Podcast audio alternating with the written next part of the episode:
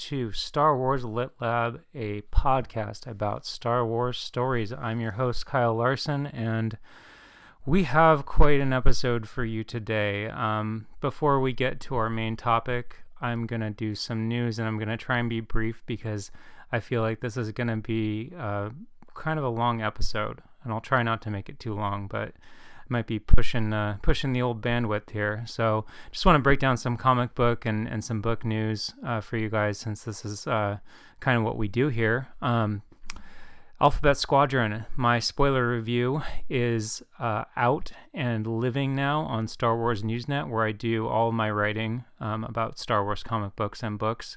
Uh, you can, I'm going to link to it in the show notes, and I'm also going to link to Jordan Pate's excellent non spoiler review in case you are still kind of hesitating about Al- Alphabet Squadron and want to get a taste but don't want spoilers. He does a great job of kind of highlighting the themes of of the review and and just or excuse me themes of the book and kind of going over uh, different different things without spoiling them. He does it very well.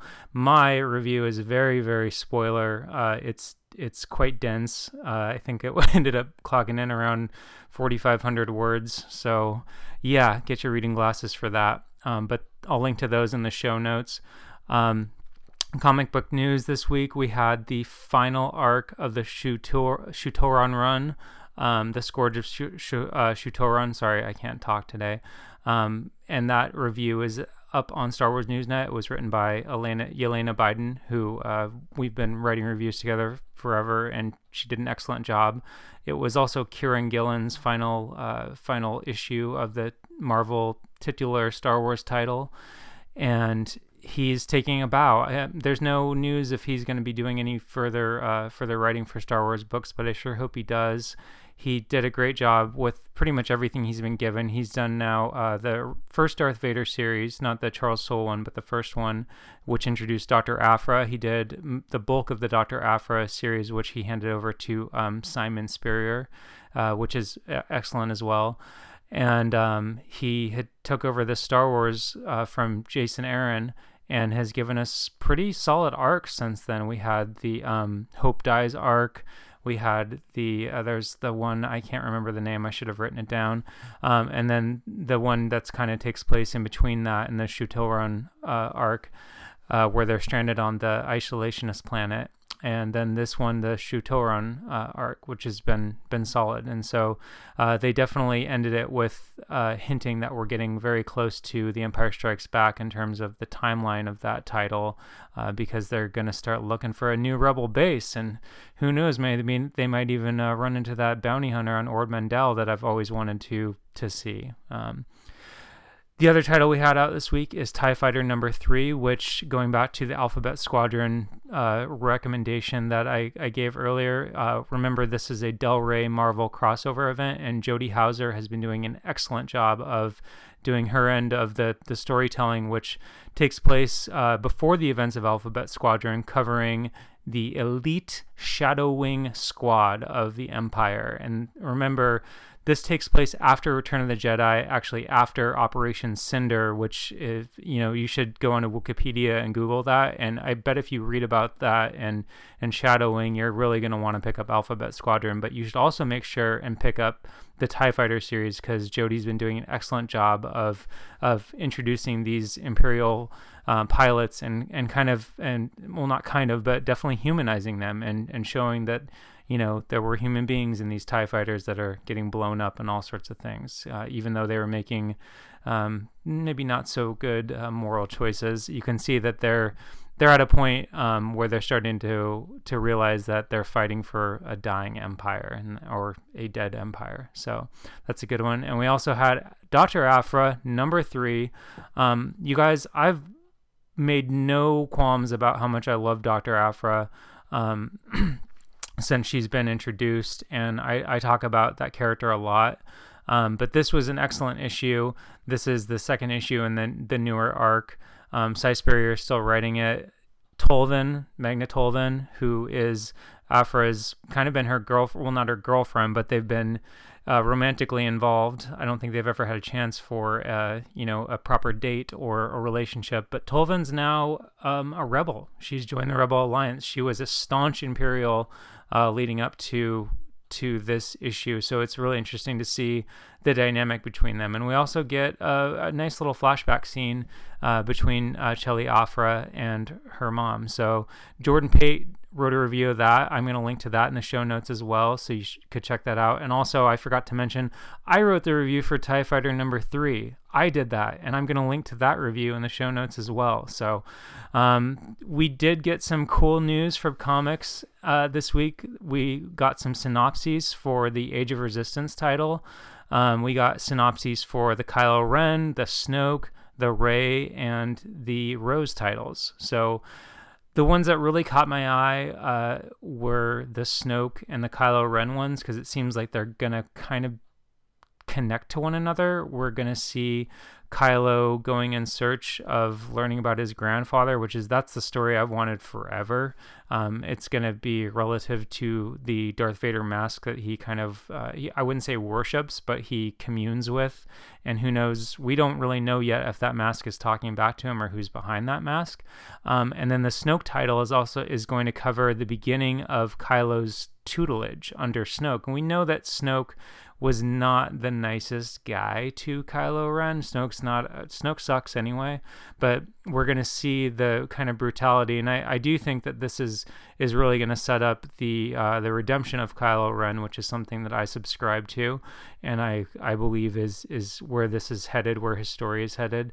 Um, but I I think this is going to definitely show that you know Kylo or that Ben Solo Kylo Ren was abused. Um, and you know I don't want to go too deep into that because that's actually an episode I have uh, planned later. But I, I, do think that this is going to add uh, another dimension to the the toxic relationship and the abusive relationship between uh, Snoke and Kylo Ren. So look for those. And we also got and oh, I'm sorry, I'm linking to an article about that as well. You guys, I'm still very new to this podcasting thing, so I'm sorry that I'm tripping all over my words, but that will be linked to in the show notes as well.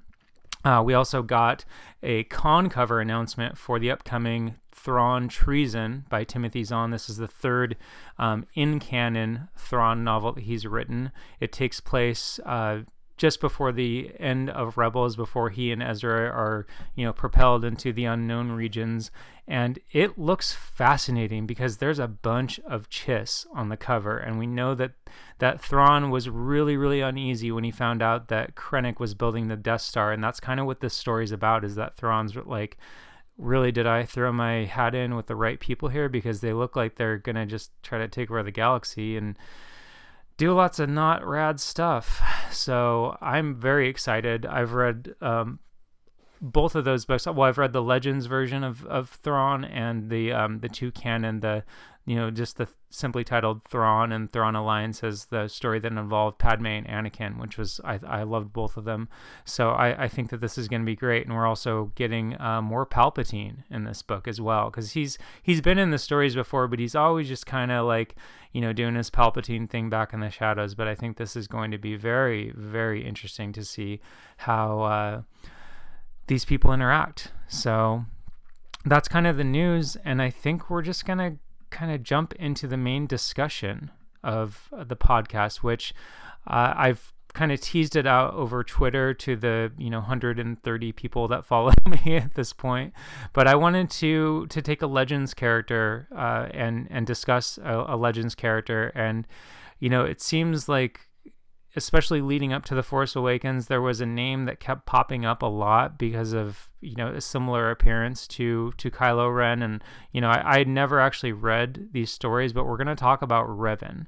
Um, a lot of people, myself included, usually refer to him as Darth Revan, but I'm just gonna call him Revan because after reading his story, I realized that the Sith part of his life is a pretty small chapter. I mean, he dealt with the Sith all his life, but him actually becoming a Sith was is is kind of a small chapter into his voluminous life and what a voluminous life it was. Um, but there's a couple of things I want to say before I start um, getting into Revan because it is a he's a very very complicated character and has a story that involves so many huge Legends events and Legends characters that have their own story that you know this I could make like a 3-hour episode probably if I wanted to go on to kind of like all the tendrils that his story and and he encompasses. So I'd like to just start off by saying that I am not a gamer. Um, and that I'm not saying that like, oh, I you don't call me a gamer. I, you know, I have a lot of respect for the gaming community and that, you know, I, I love playing games whenever I can, but I, I have never really played the Old Republic before. So that is where the bulk of Revan's story takes place. So I just want to let you know that I don't consider what I'm about to do here a deep dive by any means because I would really have to play those games to know that. I've I've read the synopses of, of both the games and kind of have an idea of how they contribute to Revan's story. Um, so think of this Revan survey that I'm about to do, think of it as more of a, a snorkel than a deep dive. Um, I know we like to say deep dive a lot, but that's definitely not what this is. This is more of a snorkel. Uh, so we're gonna go snorkeling and and look at Revan, and you know the the most uh, source material that I have uh, to talk about Revan came from a Legends book that I read over the last couple of days called The Old Republic Revan, and it's by Drew Car- Karpyshyn who wrote this, and he wrote it as kind of supplemental material and kind of a sequel to the events of the Old Republic game. And I'm going to link in the show notes to there's a, a very uh, well made kind of spreadsheet of chronological ways to read Revan's complete story, and his story spans across comic books, um, RPGs, video games, and um, this book. But this book really um, is think of it, you know, how we have the prequel trilogy, we have the original trilogy, and then we have the sequel trilogy. I would say that this book by uh, Drew Karpyshyn is kind of like the original trilogy. Like we're meeting Revan in the middle of his story here, and we're meeting him after some very consequential things have happened, and we're also this is setting up some some some very uh, contra- consequential things for the conclusion of his life and his story. So, I guess we're just gonna get into it here. So again. I'm not claiming to be an authority on Legends material. I really hope uh, people listening, please be patient with me. Um, you know, I'll, I'll definitely drop my Twitter handle and my email at the end of, of this, and they're always in the show notes. So if I got something just brutally wrong, if I just if I did, it, eh, you know, just bludgeoned it to to being how incorrect it is, uh, please shoot me an email and let me know. So on with Revan. So I'm going to summarize some of the things that happen in the game uh, before I actually get into talking about the bulk of the novel that I read. Um, but this, you should know, just to kind of set where this is at in the timeline. This takes place 3,900 years before the Battle of Yavin, and that's that's how a lot of legends um, timelines. If you get these Legends books, you'll you open them up, and usually the first two pages are a timeline of all the Legends material. I mean, and there's so much, but the way that they determine, you know, what came before the original trilogy and what came after the original trilogy is they have the Battle of Yavin as kind of this watershed moment to to mark on the timeline so everybody knows like you know where how far was this before it began and how far after so this takes place 3900 years before the Battle of Yavin. Um, so, a little bit about Revan's life as a Jedi. Uh, he was early on in his apprenticeship uh, singled out for being very powerful and also very intrigued by kind of the mysticism of the Force. He uh, he was just really eager for knowledge, um, and he kind of rose up in the ranks of the Jedi Order, but the first huge turning point in his life involved the Mandalorian and it, uh, excuse me the Mandalorians. So the Republic was in a war with the Mandalorians, and at this point the Jedi were not they they t- had taken a stand with the Republic and said, "Look, we're not soldiers. We're not an army for you. We're not going to fight this war." But Revan really wanted to fight, really wanted to be a part of this, and really thought it was a war that the Jedi needed to fight. And he and his apprentice, who was named Alec um, they actually broke off from the Jedi and they formed kind of a subset, not necessarily in order, but like think of it the way I, I took it, and maybe I'm wrong here, but they they thought of it as they thought of themselves as crusaders, and they called themselves the Revanchist Jedi, which I believe Revanchist, and I'm not going to pronounce it right, but I think that's revenge for French. So right away they were getting kind of they were dabbling in the dark side, and they were doing this because um, they were trying to keep the Mandalorians at bay. The Mandalorians are, you know, these are not the canon Mandalorians that we know, but they they do share the fact that they are formidable opponents of the Jedi and formidable warriors. Um, but Revan came into this conflict and he ended up essentially wiping out a large number of Mandalorians um, on a planet called Malachor 5. And this was after they'd been fighting for a while and he used a weapon called the mass shadow generator. And what that did was, you know, essentially like obliterate, you know, many, many Mandalorians. And if that weren't bad enough, he also took on he took the mask of Mandalore, which is is basically like the crown, or or you could think of it like King Arthur's sword, um, that designates who is going to rule Mandalore and you know it's it shares it's not quite as it's not quite the same as the dark saber that we saw in the clone wars and rebels but it, it is in a way that you know the mandalorians are kind of lost without it. Like they don't know who rules them. So this this definitely shares a lot of similarities with the mandalorians that we meet in the clone wars but keep in keep in mind that this is legends material. It's not canon but i can see how the, the uh, some of this stuff was was pulled from here for sure. Um so he did find out, though, he did realize that there was something bigger behind this Mandalorian war. And he discovered that the Mandalorians were actually fighting kind of a proxy war on behalf of the Sith Empire. Um, and he found that out because he um, he ended up going into the unknown regions and he found out that the Emperor of the Sith Empire, who is uh, Darth Vitiate, um, he was trying to determine how strong the Republic and how strong the Jedi were. So Revan and took his apprentice after kind of he basically was was kind of disowned from the Jedi, not necessarily kicked out, but or I guess disowned would be the wrong word then, but he was he left the Jedi to go into the unknown regions and search for the Sith Empire. And he eventually found it. And this is kind of where the trouble started for for Revan. Um, so they confronted the emperor, but they ended up turning to the dark side because you know once you go down that dark path, forever will dominate your your destiny. So Alek ended up taking the mantle of uh, the title of Darth Malak, and Revan just put Darth in front of his name, so he was became Darth Revan, which is where we we hear a lot about that. Um, so they they actually ended up launching a full on assault on the Republic um, on behalf of the Emperor on, and the Sith Empire. And like all great Sith, Malak ended up turning on Revan at the last minute and nearly destroyed him. Nearly, he attacked a ship that he was on, and the Jedi actually ended up finding him later.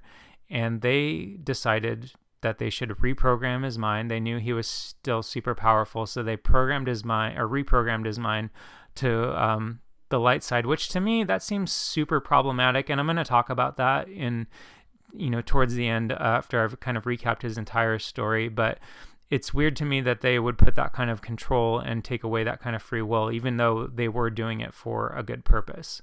Um, but one of the Jedi's who specifically kind of helped him heal from, you know, recovering from the dark side was um, a Jedi named Bastila. And Bastila ended up um, kind of fighting along alongside of Revan, and she actually ended up being captured by Darth Malak herself. And um, kind of a reverse of what happened, Revan was able to rescue her and turn her back to the good side. And they ended up destroying a Sith weapon called the Star Forge, which was it was claimed to be the greatest or the most powerful weapon that had ever been been constructed. Uh, it essentially used dark side energy, dark side force to just build, just churn out like limitless weapons and limitless powerful powerful weapons. So after that, after those events of of them vanquishing the Sith, um, they you know they destroyed Darth Malak, and the Sith were thought to be vanquished. Um, they married, and that's kind of where we're meeting Revan in the novel. So I hope I didn't butcher that too much.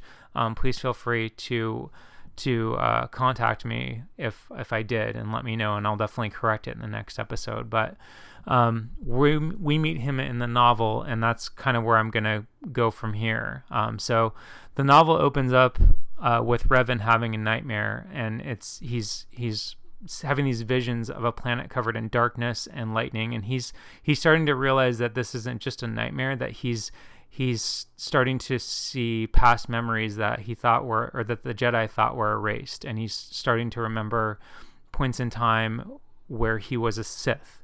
And the force is trying he can tell that the force is calling to him and trying to get him to remember. And at this time you know he and Bastila Shan I, I, I or Bastila Shan I, I forgot to uh, give her last name. I apologize to people listening because she actually ended up being one of my favorite characters from this book even though she's in it very little um, so we meet a, a, very troubled Revan at the beginning of this story, and he knows that something's up. And Bastila is actually pregnant at this point too, so he's he's on the verge of becoming a new father, but he he senses this growing threat, but he doesn't know how he can figure out what it is and what he can do about it. So he's he's um, again very troubled. At the same time, we're meeting. The story is it moves to um, a planet called Dromund Kaas, and we meet a Sith Lord named Darth Scourge, which I that's like one of my favorite Sith names so far. Unfortunately, Scourge doesn't end up being a I didn't really care for the character very much, but he's arrived um, to meet up with another Sith Lord named Darth Nyriss. And he's greeted by this like kind of lackey Sith named Sechel. Sechel is basically like the worm tongue of the story, um, Worm Tongue from Lord of the Rings. And if if uh, Wormtongue were just a little bit more ambitious, because Sechel is in this weird kind of caste system of the Sith where he was born with a really weak powers in the Force, but because he is still has powers in the Force and because he's a Sith, he's somewhere in the hierarchy, but he's just he's basically like he's not a slave, but he's kind of like on the lowest end of the Sith in service to the Sith without being a Sith Lord and without having Force powers, if that makes any sense. Um, the Sith caste system is super complicated. Uh, there's you know Sith like Darth Scourge who are just kind of like these Sith lords and they're powerful and they they go and they're they're more utilitarian or utilitarian. Where and then there's the Dark Council which are the you know the higher Sith lords and then there's the Emperor and then everyone below them humans Twi'leks. Um, I think are even are mentioned are slaves essentially. So maybe it's not super complicated, but to me it was the way it's presented in um, by by Karpyshyn's or by Drew's writing is is it seemed very convoluted to me. And again, that could just be my lack of legends knowledge. But um, so anyway, we we have Scourge meeting Sechel and we realize there's a lot of like xenophobia too in the Sith, and it's it's really kind of like unsettling to hear about how they treat their slaves and treat people that are are lower than them. But um, Scourge was dispatched to come to Sechel, and he he's actually pretty rough with him. He's pretty rough with him being like on the lower end. He he kind of like beats him up and chokes him a little bit because Sechel gives him an attitude, and you can see that the Sith don't have any problem being aggressive at all and just being as evil as you'd think they would be. But he was dispatched by the Emperor to investigate an assassination attempt and a threat against Darth Nyriss. And it's a big deal right away to they make it a big deal that the emperor is actually dispatched him because the emperor doesn't really kind of like come out of his cavern and he doesn't really commune with anyone except for the other members of the council. So the fact that he kind of overrid Darth Nyriss and dispatched Scourge to to investigate what's going on with her is huge. And Nyriss actually uses his arrival to test him. She sends this like group of of um, I think they're mercenaries to after him and they try to kill him and she locks him out of the palace out of her palace and everything and scourge handles himself well but she realizes that um, he's capable of finding out what the threat is to her so she she tests him she continues to test him as um, as he starts to investigate who might be behind this assassination attempt. Um, they use a lot of descriptions that I wasn't crazy about to describe Nyriss because I thought she was her. I thought she was actually a pretty fascinating story. She's an older Sith who is still very very powerful, but appears like her body has just been ravaged by the dark side of the Force and uh, Karpyshyn uh, refers to her several times as an old hag, and I didn't. I really didn't like that description. I I don't like the the fact that like a lot of times when women get older in stories, they they get devalued in a way, and I thought that that was kind of unnecessary. He could have used other descriptions, but that's we'll we'll just kind of move on with that. I just felt like I needed to say that. Um, so Scourge begins the investigation, and we jump back to where Revan is at. And he's going to the Jedi Council to kind of seek out what these visions might mean without having to go. He's the Jedi are basically like the, his first stop to see if he can figure out what's going on inside of his head. Um, but we find out that things aren't so rosy for Revan and the Jedi.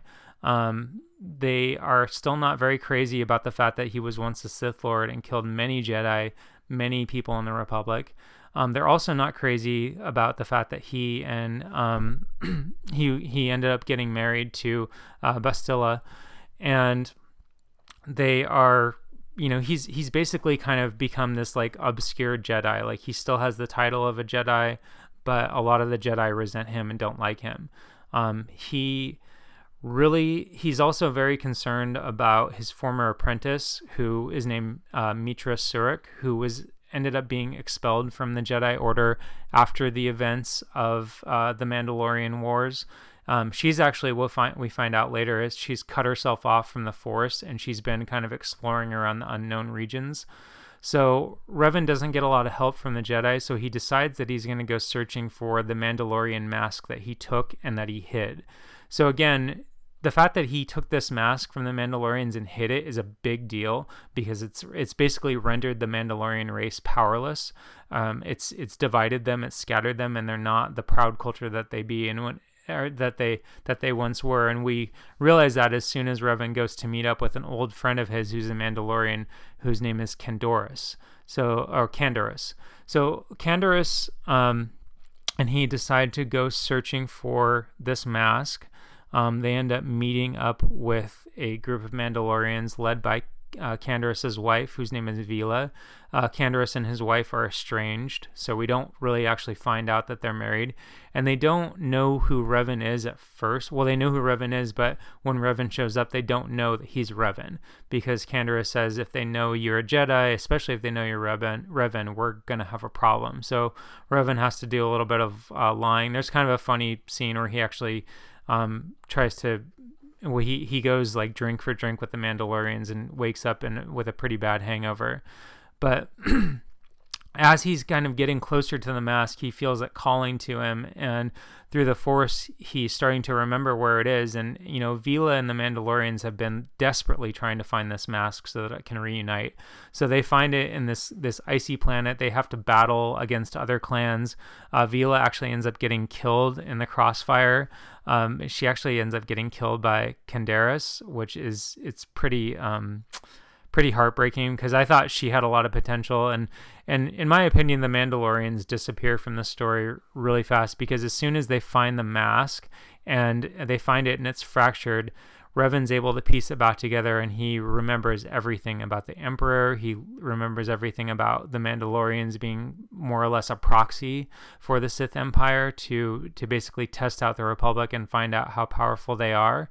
Um, and he realizes that there's a planet called uh, Nathema, which is uh, where he is going to find his answers. He doesn't know why, but it, he remembers the name, he remembers where it is. He actually uses the force to kind of plot in the coordinates in, in his and in his ship, and then ends up going there.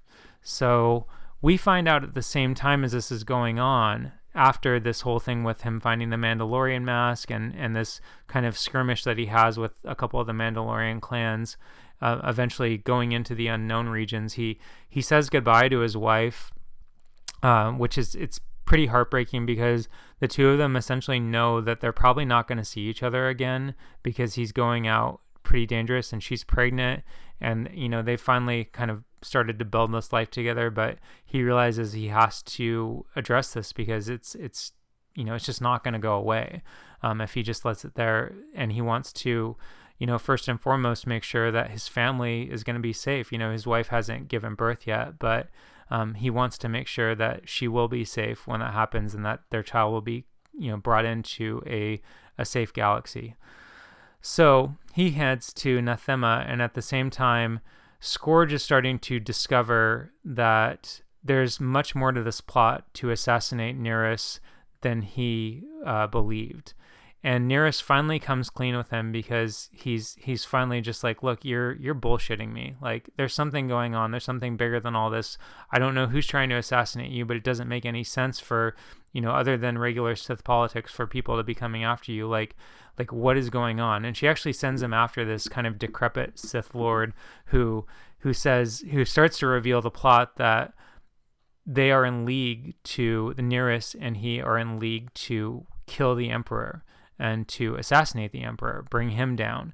And Nyriss ends up letting Scourge in on this plan, and he's like, well, "Why? Why would you guys do that? Like, you can't go up against the emperor because the emperor's, you know, like the one that we're familiar with. He's all powerful." he's like, you know, why would you do this? Like, we're building the Sith Empire. Like, everything's, you know, it's not great, but it's not bad. There's no reason to overthrow the, the Emperor. And Nyriss is like, let me take you to this planet called Nathema, and I'm going to show you exactly why I would like to do this. So they go there and they arrive at the planet, and it's completely dead. Um, it's lifeless. It's actually been decimated so badly by the Emperor that the Force doesn't even exist in there, and they call it the Void. Um, now, we hear a little bit about the Emperor's childhood, which this was like probably the most disturbing part of the book for me was they they really paint like a vivid vivid depiction of you know how he was abused as a child how you know he had force sensitivity and his father. Uh, he suspected his father suspected that his mother had slept with somebody else and when he was born uh, a force sensitive child he was um, enraged about that and he actually um, tried to kill uh, the emperor's mother. And so the emperor saw that this was going down and ended up killing his father. But then he didn't just kill his father, he actually turned the force on his mother. And this is like the worst part, but he actually tortured her and punished her because um, she, it turns out that she had betrayed his father and had actually had relations with a Sith Lord and so he's like he's punishing his mom and it just was like god it was really really awful to read. I, I just um it, like one thing you should be aware of if you're getting into this book it's super fucking dark. Like this is like game of thrones level dark. And you know especially this this chapter of kind of like how the emperor came to be. Um so as as he did these evil things this this pain and this fear just fed his power and he just was able to kind of absorb the force and the more people he killed um, he started killing he started spreading his his like bloodlust to nearby villages and ended up kind of amassing like these fanatical followers and he was just killing thousands of people in his own planet and eventually became ruler of that planet and became a Sith Lord. Um, the Sith started to recognize how powerful he was and when there was this this war going on called the Great Hyperspace War, which was the first conflict between the Jedi and the Sith, which nearly annihilated the Sith. It took them a very long time to recover from. He just kind of held back. Um, again, the Emperor's uh, name is Darth Vitiate, and Lord Vitiate. He just kind of held back and he or hung back. He didn't really participate in this war, and he let the Sith Lords kind of destroy themselves. Um, he everybody was either fighting in this war or they were fighting the leadership to take over the leadership mantle of the Sith. But as he hung back, he was becoming more and more powerful. He was massacring more worlds. He was doing all this kind of in the dark to to increase his power. Um, and then he finally called the surviving Sith lords to him and said, "Look, I have this special ritual. It's it's um, It'll make you powerful and make us all powerful. Come to my planet, come to my world. I'll show you the power of the dark side, the full potential of the dark side. And we know we know when Sith do that that that doesn't ever end well. So these Sith that came to the planet, they were massacred and they were annihilated by uh, Darth Vitiate, who and Vitiate and who ended up becoming um, becoming a Sith Lord or becoming the Emperor, and that's how he was able to claim his power. And his this ritual, when he did this to the other Sith, it was so powerful. And again, this happened on his his home world of um, Nathema. It obliterated everything. It obliterated, um, and I'm just going to actually take a quote directly from the book. Again, this is uh, from Drew Karpyshyn, and it is here's the quote: "The Emperor had consumed everything: life, sound, color, even the Force. Nothing remained." This wasn't about conquest or domination or destroying an enemy. All concepts Scourge had embraced. Everything on Nathema had simply been snuffed out, extinguished so completely that it ceased to have any meaning or purpose. It was a vacuum of existence, a blight of the natural order.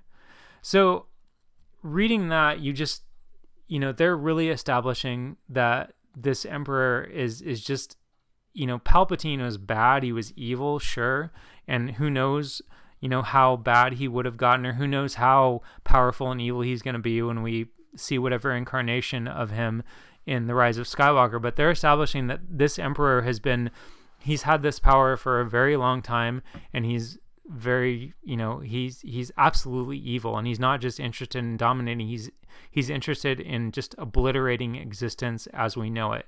And scourge has this terrifying realization that that's where the emperor is headed. And the reason that Nyriss is so desperate to stop him is because she lets him know, she lets Scourge know that the Emperor is planning on starting another war with the Republic and the Jedi, and that he is going to try and spread this obliteration across the galaxy. And not only is she worried about that, and Scourge is worried about that too, uh, but they're also worried about the fact that the Jedi could annihilate the Sith again, and they've been building up this empire for so long, but he, they both don't feel that they're ready to take on the Jedi, but the Emperor is ready. And I thought it was kind of cool. Nyriss and Scourge refer to the Emperor as kind of like a mad a mad king. Like he's gone mad, and the Sith Empire now are going to suffer for this madness because he wants to start a war that they feel is very unnecessary. Even though they're Sith and even though they're evil, they don't. There's not a time like they're they're Sith that are patient and they're ready to wait this out and they're ready to engage the Jedi when they need to. So that's kind of their motivation. So they're they've arrived on this planet. You know, Scourge's perception is completely altered now. He sees why it's important to stop the Emperor. And right as they do, Revan shows up. And they're like, oh, look at that. A Jedi here on this planet. Shit. We can't let that happen. So they end up capturing Revan. They knock him out cold and capture him. And then that's where um, the chapter ends. And then the next chapter starts, and it's three years later we learn that Revan has been imprisoned in Nyriss's uh, palace in her compound, and pretty much uh, once a month, twice a month or so, Scourge is going down and having these really long interrogation sessions with Revan. He's not necessarily torturing him, um, aside from you know Revan's completely confined and he's actually basically cut off from the force. They've been giving him these drugs to kind of uh, subdue his force powers so that he can't call out to the other Jedi. So he is tortured in a sense that he's in solitary confinement. Um, but Scourge comes to visit him like, you know, once or twice a month, and they have these really long sessions. And Scourge is starting to become fascinated with Revan. He's starting to come, become fascinated with powers that Jedi have, specifically the Jedi's ability to see into the future, which is something that I guess in this at this point in Legends that Sith can't really do. And he's he's he's like, well, you know, if you Jedi can see into the future, like why aren't you just you know doing things to prevent things like getting captured by Sith from happening? And Revan explains that you know we can see into the future, but it's not always certain that, that what we're seeing is what's going to happen. You know, these are there are multiple possibilities. You know, anything is possible. So they start having this conversation, and Revan says that he has foreseen the future that a powerful ally is going to rescue him and is going to show up and rescue him and he's he's confident that that's going to happen and Scourge starts to freak out and be like oh shit well like that means the Jedi are coming, and so he goes to to to tell uh, that they really need to start um, uh, upping their plans. Um, and actually, he ends up starting to make plans of his own because he feels like if they're really going to stop the Emperor, they're actually going to need the Jedi's help. Revan hasn't actually seen, had that foresight, but as soon as Scourge exits the cell, and you guys, I'm reading my notes here, so I'm sorry if this kind of sounds choppy. He gets a force, or not a force vision, but he makes a force connection with his old apprentice, Meetra, um, who I referenced earlier, who is very similar to kind of like has a very similar arc to like Ahsoka Tano, where she was expelled from the Jedi, but you know Ahsoka never cut herself off from the Force, but Meetra has completely cut herself off from the Force, but she did rejoin at the request of um, Bastila to go seek out and try to find Revan in the unknown regions where she already was. So Meetra's taken on this charge to go find her old old master. She shows up to rescue Revan, and he f- actually feels her through the Force. And there's kind of like a cool bit of her landing on um, on the planet Andromon Kos and and kind of blending in with all the humans and all the other kind of subsets of of society that we see there. Um, and trying to find um, try to find Revan. So Scourge realizes he has a big problem. You know, Darth Nyriss, even though she's referred to as you know kind of this older, weaker um, person, she's still he knows she's still very powerful in the Force, and he also knows that her palace, her fortress that um, Revan is being held in, it's going to be very hard to break Revan out of that of that fortress and very hard to get him to join up with um, with them if Nyriss is kind of standing in the way. So Scourge decides to to really roll the dice here, and I'm I'm still kind of I couldn't believe it as I was reading it, but he decides to basically expose what Darth Nyriss was planning on doing in terms of overthrowing the Emperor. So he goes directly to the Emperor and he says, "Look, I have proof that Darth Nyriss." And a couple of the other um, Sith on your Jedi on your um, Dark Council are planning to overthrow you. And I want to show you, demonstrate my loyalty by showing you this. The Emperor takes in this information. He believes, um, he believes Scourge that this is going to happen, and so he unleashes a full attack on Nyriss. Um, and he also executes his entire Dark Council and and basically throws the Sith Empire into absolute chaos. So we rejoin Revan, and Meetra is starting her rescue attempt on Revan as this happens. And so she rescues Revan in the midst of this attack on Darth Nyriss's palace, on, on her fortress, breaks him out. Uh, Scourge, Revan, and Meetra all kind of come together and they decide to hide and they decide that they're the ones that need to take on the Emperor now. Now that now that the Dark Council's been annihilated, now that the planet is is basically in complete chaos. The Empire is in chaos. This is their chance to strike out against the Emperor and bring him down. And they make this truce. You know, it's not necessarily like, okay, well, once we do this, we're going to be best buddies. I think Revan and Meetra know that, like, you know, Scourge is probably going to take over the mantle of Emperor, and so they're going to have to destroy him, or, you know, there's going to have to be some way that this armistice breaks up. But for for the moment they come together against this this greater evil which is the emperor and his his desire to just obliterate not only the galaxy the universe um, but but the force as well um, so revan scourge and meetra they finally they go into the palace. They get past all of his security, all these, you know, it, it's pretty elaborate. The the guards that are in place to to protect the emperor but the emperor is so powerful himself that the three of them need to take him on. But in typical sith fashion scourge betrays them at the last second. Scourge he kills Meetra, which really pissed me off and bummed me out because it's just such a senseless death and he mortally wounds revan because the emperor decides that he has a um, a better purpose for revan and he wants to keep revan alive. Um, Scourge is rewarded for this act of betrayal um, by becoming the emperor's personal guard, and he's been give he's actually given the gift or, of immortality. And they go into a pretty, or Karpyshyn goes into a pretty brutal description of what it feels like when a Sith becomes immortal, and it basically feels like your entire body is burning, and that sensation just never goes away. And the Emperor actually tells Scourge like yeah, this pain is never going to go away, but it's the price of immortality, and you're just going to have to learn to accept it at some point the whole reason that Scourge decided to um, betray Revan, and it's he, it's kind of I'm not gonna lie, you guys, like they, they kind of pulled us out of their ass a bit, but Scourge has a vision that there will be there's a prophecy. It's not and there's not a Skywalker. It's not a balance of the Force prophecy, but that there's a prophecy Revan sees of a Jedi eventually um, destroying the Emperor, but Scourge isn't convinced that it's Revan. He thinks that Revan and Meetra are not going to be able to stop the emperor as in the midst of this battle so he decides to betray them both and sacrifice them both so that he can stand guard by the emperor um, forever for as long as it takes the emperor to unleash his plot to attack the jedi and you know and eventually obliterate the universe um, so scourge sacrifices them for that he stands guard um, and and that's basically why he betrayed them, which is again was kind of shallow and kind of cheap to me, um, because nothing really ever comes of it. I mean, later it does, but in this book, that's just kind of where his Scourge's story ends.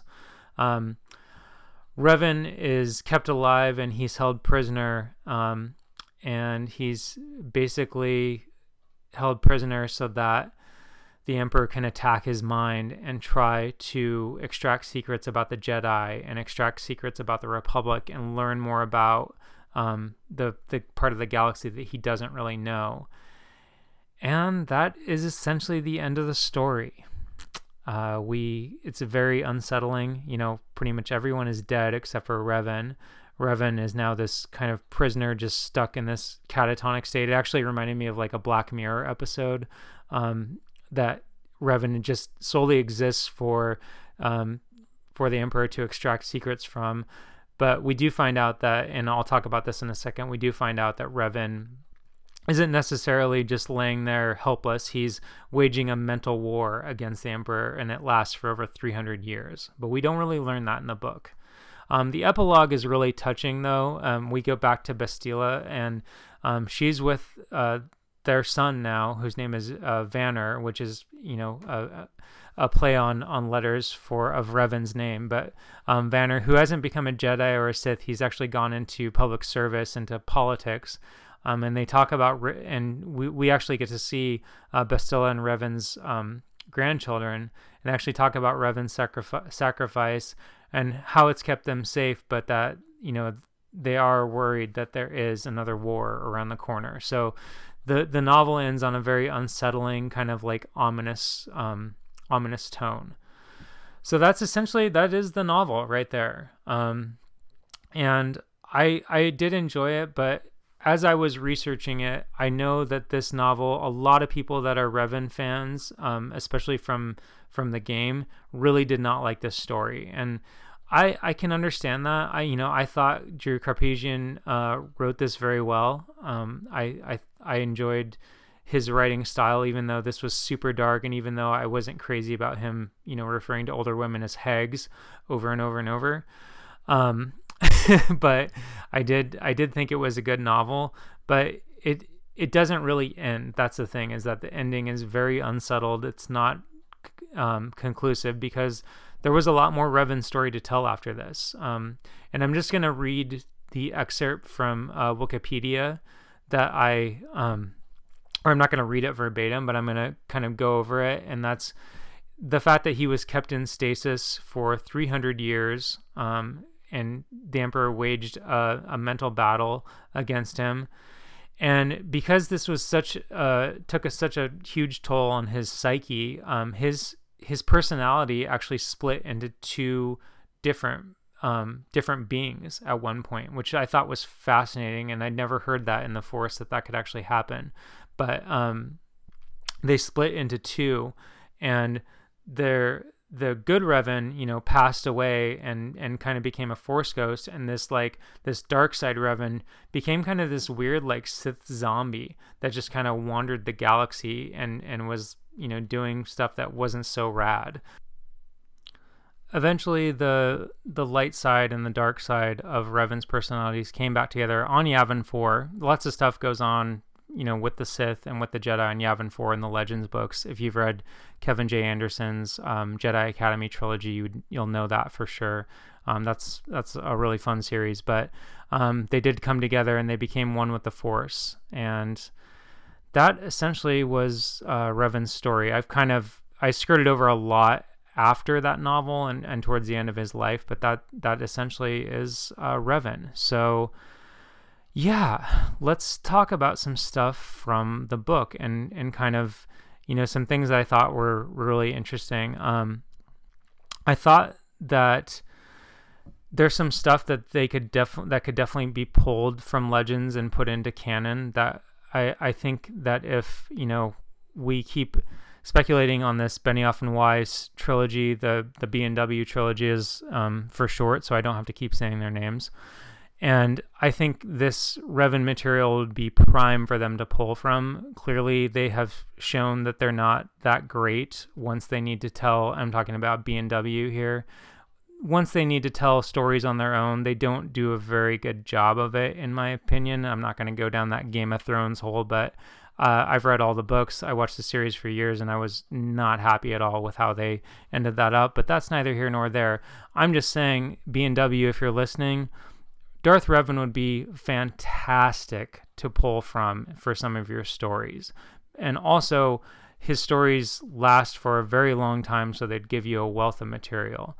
Um, I thought that it was really cool that there were things like um, the void that the Emperor creates, which is where the Force doesn't even exist. I've I'd never heard of that before. I i think I may have heard of something similar in Legends, but in canon that does not exist, and I think that would be a really chilling thing. Like if they if that was let's say in the Rise of Skywalker that that's what Kylo and Rey, um, if if if it ends up being that they kind of come together to fight this great evil, if if that's something that Palpatine is trying to do, is basically just you know, we know that Palpatine goes for the for the scorched earth um, strategy, so it wouldn't be beyond him, you know, things like Operation Cinder, for him to basically eliminate the Force to try to um, eviscerate all life and eviscerate the Force. So. Um, we have a bit of force bonding in this novel, and it's not as strong as we see it in the Last Jedi, but we do, or or the Empire Strikes Back, we do uh, get the sense that across the galaxy that Jedi can communicate with one another through the Force because we early on in the novel Revan is is desperately searching for for his apprentice uh, Meetra, um, and we we also you know as far as I knew up until the Last Jedi I'd never heard I never knew of the ability that that Jedi could cut themselves off from the Force. So I thought that was really interesting that you know this book was written in 2011, but um, we have uh, Meetra right here cutting herself off from the Force. So yeah, that is. Um, I thought those those were very cool themes. I thought the the redemption theme uh, with Revan is is really cool, um, and I I really like the idea that he was able to come back um, from the Sith, and not not just come back from the Sith, but also um, come back and and work with the Jedi. But me complimenting that and saying that is is a little double edged because I also think that's one of the reasons that Revan's life is incredibly tragic. Um, and I thought that was one of the biggest things I took away from learning about this character and learning about the stories that involve this character is that he he's had his free will stripped from him so many times over this over this series and he's had it done by both the Jedi and the Sith. He never gets to meet his child uh, he never gets to have a life uh, with with Bastila. Um, and both of them have been through this trauma. Both of them have seen that. He's basically, you know, psychologically assaulted for the last 300 years of his life while he's imprisoned by a Sith Lord. Um, then his personality is fractured. His light becomes a ghost. He doesn't necessarily become one with the Force, uh, but his light side becomes a ghost. And the dark side is this again this like quasi like sith zombie. And it's it's just you know i just was kind of horrified at what had happened what happens to this character even though he does find peace in the end. One of the silver linings about that i thought was really touching about his imprisonment in the force or imprisonment by the sith and this this uh this mental assault that he's undergoing by the the emperor was that his his former apprentice Meetra she had become one with the force and she become a force ghost but she stayed behind um, her presence her spirit stayed behind and she was feeding him strength as he was being assaulted um, by the emperor and trying to keep him alive and trying to keep him strong. And i thought that was super touching. And i mentioned that i think that meetra shares a lot of the the most admirable qualities that i've always found in in one of my favorite characters ahsoka tano. And and it just it, I thought it was really cool that that she would do that and that she would kind of stay behind. And you know instead of embracing the forest you know she still had business here to take care of in the physical realm. Um, so she was definitely i think meetra was my favorite character in the book even though that she wasn't in it very often. But when she came into the story you know you really sense that this bond that she and revan had it just gave it revitalized him. It gave him this new strength this new purpose. And that's why i was so pissed off and like and sad and upset when i was reading that that throne room scene. And i, I know i've kind of spoiled it for you guys. Um, it is gut wrenching for sure. Like it's it's really hard to read, and and the fact that she is just killed so suddenly and so abruptly and so senselessly is what really bothered me about it. Um, I really liked uh, Canderous and Vila, the Mandalorians, and I, I wish Bastila would have been in in it uh, more more than she had. I know that this was primarily Revan's story, but I think that Bastila um, she had a lot to contribute to that. And and i'm gonna i'm actually basing my fan my fan fiction recommendation on on a story about her. I'll talk about that in a second. Um, but as far as the sith go you know obviously the emperor was a really intriguing character but i i was really just i was so repulsed by his story and by everything that that he had done that i had a hard time reading it and and you know taking that fascination and and turning it into like you know wanting to go deeper than I already had. I thought Darth Nihilus was really my favorite Sith in the book, you know, because she's she's you know she reminded me a lot of um I I, I guess it would be like the um the High Garden Queen. I, I I'm so bad with names right now, but I'll just say that like Darth Nihilus, she was kind of this matriarchal Sith Lord who was was very powerful. And she was ultimately like you know she was a sith and i'm sure she did some pretty evil shit in her life but she was trying to save the galaxy and she was trying to she was taking on um, the emperor and she was trying to save her people and she was trying to save um, you know in essence the greater good. And i thought that was very admirable. And i i um, you know she she definitely her death as well is is not it wasn't quite as glorious as I thought it deserved. But I, I really like that character, and, and you know, as I kind of go through Legends, I'm definitely going to dig a lot deeper for her more. So, um, so yeah, those are kind of my takeaways from learning more about Revan, um, reading the novel Revan, and um, a lot of the the sourcing that I did online too. And I'm going to include these in the show notes. Um, but I I really owe a lot to um, Wikipedia. Um, Alex from Star Wars explained actually he has two videos about Revan, and he claims at the time I don't know when he made the videos, but he says that they're um, parts one and two that he's never made a two part video about a character. And as I'm watching the the length of this episode crawl up, I can start to understand why. Um, but he made some great YouTube videos. Um, there's a couple websites that I'll link to, but there's also this YouTube channel I found um, called it's just SW the Old Republic, and it's uh, basically timelines. And there's a lot of great. They actually kind of show these, and it's officially from the developers uh, BioWare who did. Um, I think it was BioWare that did um, the Old Republic game. So I'll, I'll link to all these in the show notes. But you should definitely dig deeper if you want to know more than what I found out. But I really enjoyed learning about this this Legends character. I really enjoyed learning about the characters that surrounded him. Um, and even though his story is is really tragic, I think it is a great part of Star Wars storytelling. And I really think if you're, you know, if you're kind of hard up waiting for more canon material to come out, you you would do well to to pick up a copy of this book by Drew Karpyshyn and um, and read it because it was it really entertained me. It's it's pretty easy read. I read it in a couple days. Um, so so check it out for sure. The piece of fan fiction I would like to recommend is um, it's on Archive of Our Own, and I'm going to link to it in the show notes. Um, it's called Son of Darkness, and it's by an author named Blue Envelopes 935.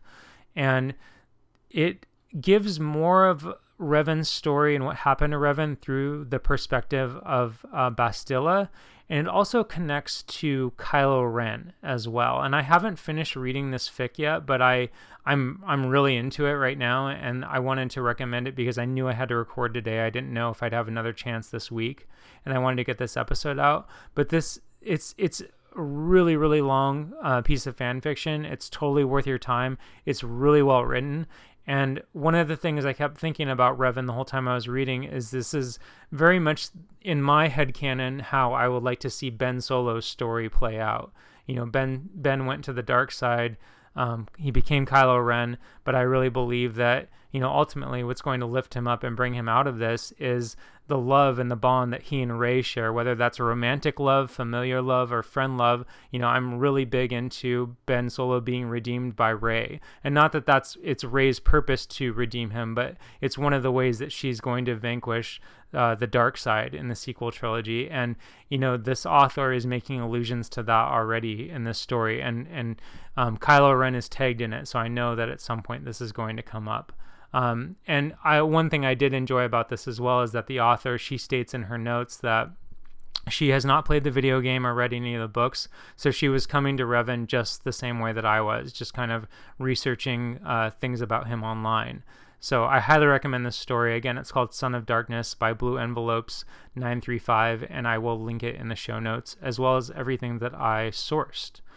So I'm going to start to wrap this episode up, you guys, because uh, it's a long one. We're pushing over an hour. I would like to say, though, that I finished my second read of the Last Jedi novelization by Jason Fry, and it's excellent. And it was so serendipitous that I finished it because uh, my friend Pete Fletzer is having Jason Fry on his podcast last week, so I got to um, use uh, listen to an interview with Jason right after I finished reading the book. Um, one thing I posted about on Twitter, and I'll I'll link the tweet in the show notes as well, is that I'm convinced after reading this that Snoke knew all along that Palpatine is out there and that Snoke is some kind of puppet or proxy for Palpatine, and we're gonna find that out. And you know, we let we read a lot about how the Sith kind of use proxies to feel out their enemies and potential enemies. So um, there's a just there's a mention of of Snoke talking about how secretive Palpatine is and how secret how many secrets he has in the unknown regions still to yet unleash on the galaxy. So I, I wanted to reference that as well. So do definitely check out um, the Jason Fry interview uh, on Pete Fletzer's podcast Across the Galaxy. And I'd also like to thank Pete personally because he reached out to me this week with unsolicited artwork. I've been having a hell of a time getting artwork for this podcast for Star Wars Lit Lab, and Pete just like whipped something up over Photoshop, and it was perfect. It was like exactly what I wanted. It was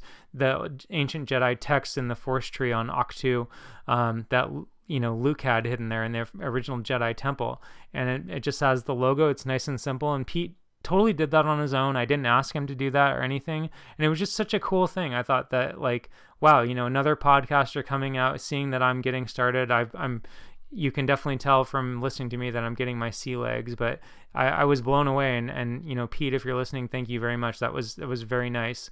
And because I'm doing this podcast, you know, I, I want to make sure that I shout out to my fellow podcasters because you know, I, i am learning a lot as I listen to others, and I'm also learning a lot recording. But I wanted to kind of shout out to a couple of podcasts that I was listening to this week that you know really give me you know not only inspiration but also just keep me entertained and and and give me touching stories. So the the first one I want to shout out is the Resistance broadcast. Um, they're affiliated with Star Wars Newsnet, who I am uh, a writer for. So obviously, you know, I love those guys, uh, Lacey James and John. They do a fantastic job. Uh, two episodes a week. I'm barely getting one out every two weeks, so I can't imagine the amount of work that goes in. And they also just celebrated their two year anniversary since they rebooted the original Resistance broadcast, which I actually used to be a part of, but those shows um, are super choppy. Um, they're good, they're fun, but they're just it's a lot different, a lot more polished now on the the current iteration of the Resistance broadcast.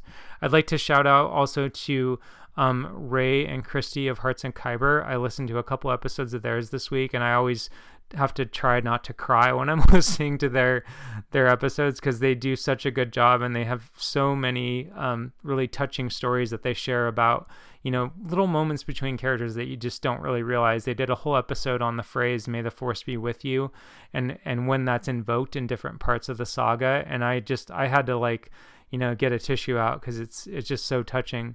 I'd also like to shout out to um, Nat, Aaron, and Shy from Meta, Meta Machina, which is a podcast I just discovered in the last couple months, and I love it. It is they talk about Star Wars sometimes, um, but they mostly talk about genre fiction, and they talk about it from the feminine gaze. And I'm I'm using their words there, but they talk about so many cool stories and novels and and and things and you should definitely check out what they're doing. But i listened to a couple episodes of theirs this week. Um, they talk about movies you'll remember from your childhood and and also movies that are coming out and books and characters and it's it's just such a good show.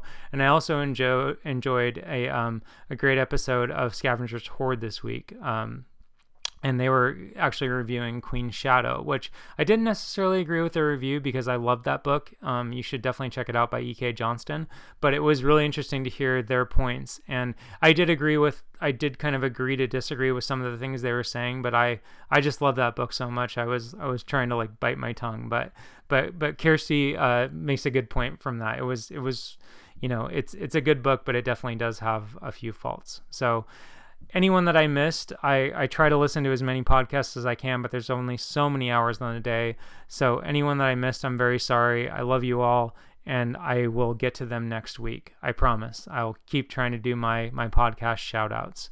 Um, so that's it, you guys. I'd like to tease what our next episode about is going to be about, and that would be episode three. And we're going to cover a character that is uh, very dear to my heart. Uh, she is one of my favorite characters uh, right now in Star Wars. I didn't meet her until a couple years ago, but we're going to be talking about Dr. Aphra in the next issue, or the next, not next issue, but the next episode of this podcast. So uh, please stay tuned. We're going to talk about Aphra's entire arc uh, throughout all the different comic titles that she's been in. She's been in so many of them. And just kind of talk about where she's been, where she is, and where she's going. And I hope you will join me for that. So we are well over an hour now. We're approaching an hour and seven minutes. So I think it's time for me to sign off. Um, this has been Star Wars Lit Lab. I'm your host, Kyle Larson. Make sure to check out uh, my reviews and my writing at Star Wars Newsnet and go to them as well for all your latest Star Wars news. I always like to give them a plug. Uh, Val Trichkov has been very supportive of me, and, and I've had such a blast writing for them over the last five years or so. So, yeah, that's me, Kyle Larson, Star Wars Lit Lab, signing off. May the Force be with you.